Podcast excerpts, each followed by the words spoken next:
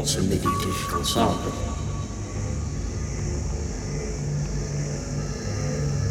It's something that you can record a sound onto and you can play it back using a keyboard. The sampler can record anything. They use these for floppy disk drive. They use these for floppy disk drive. You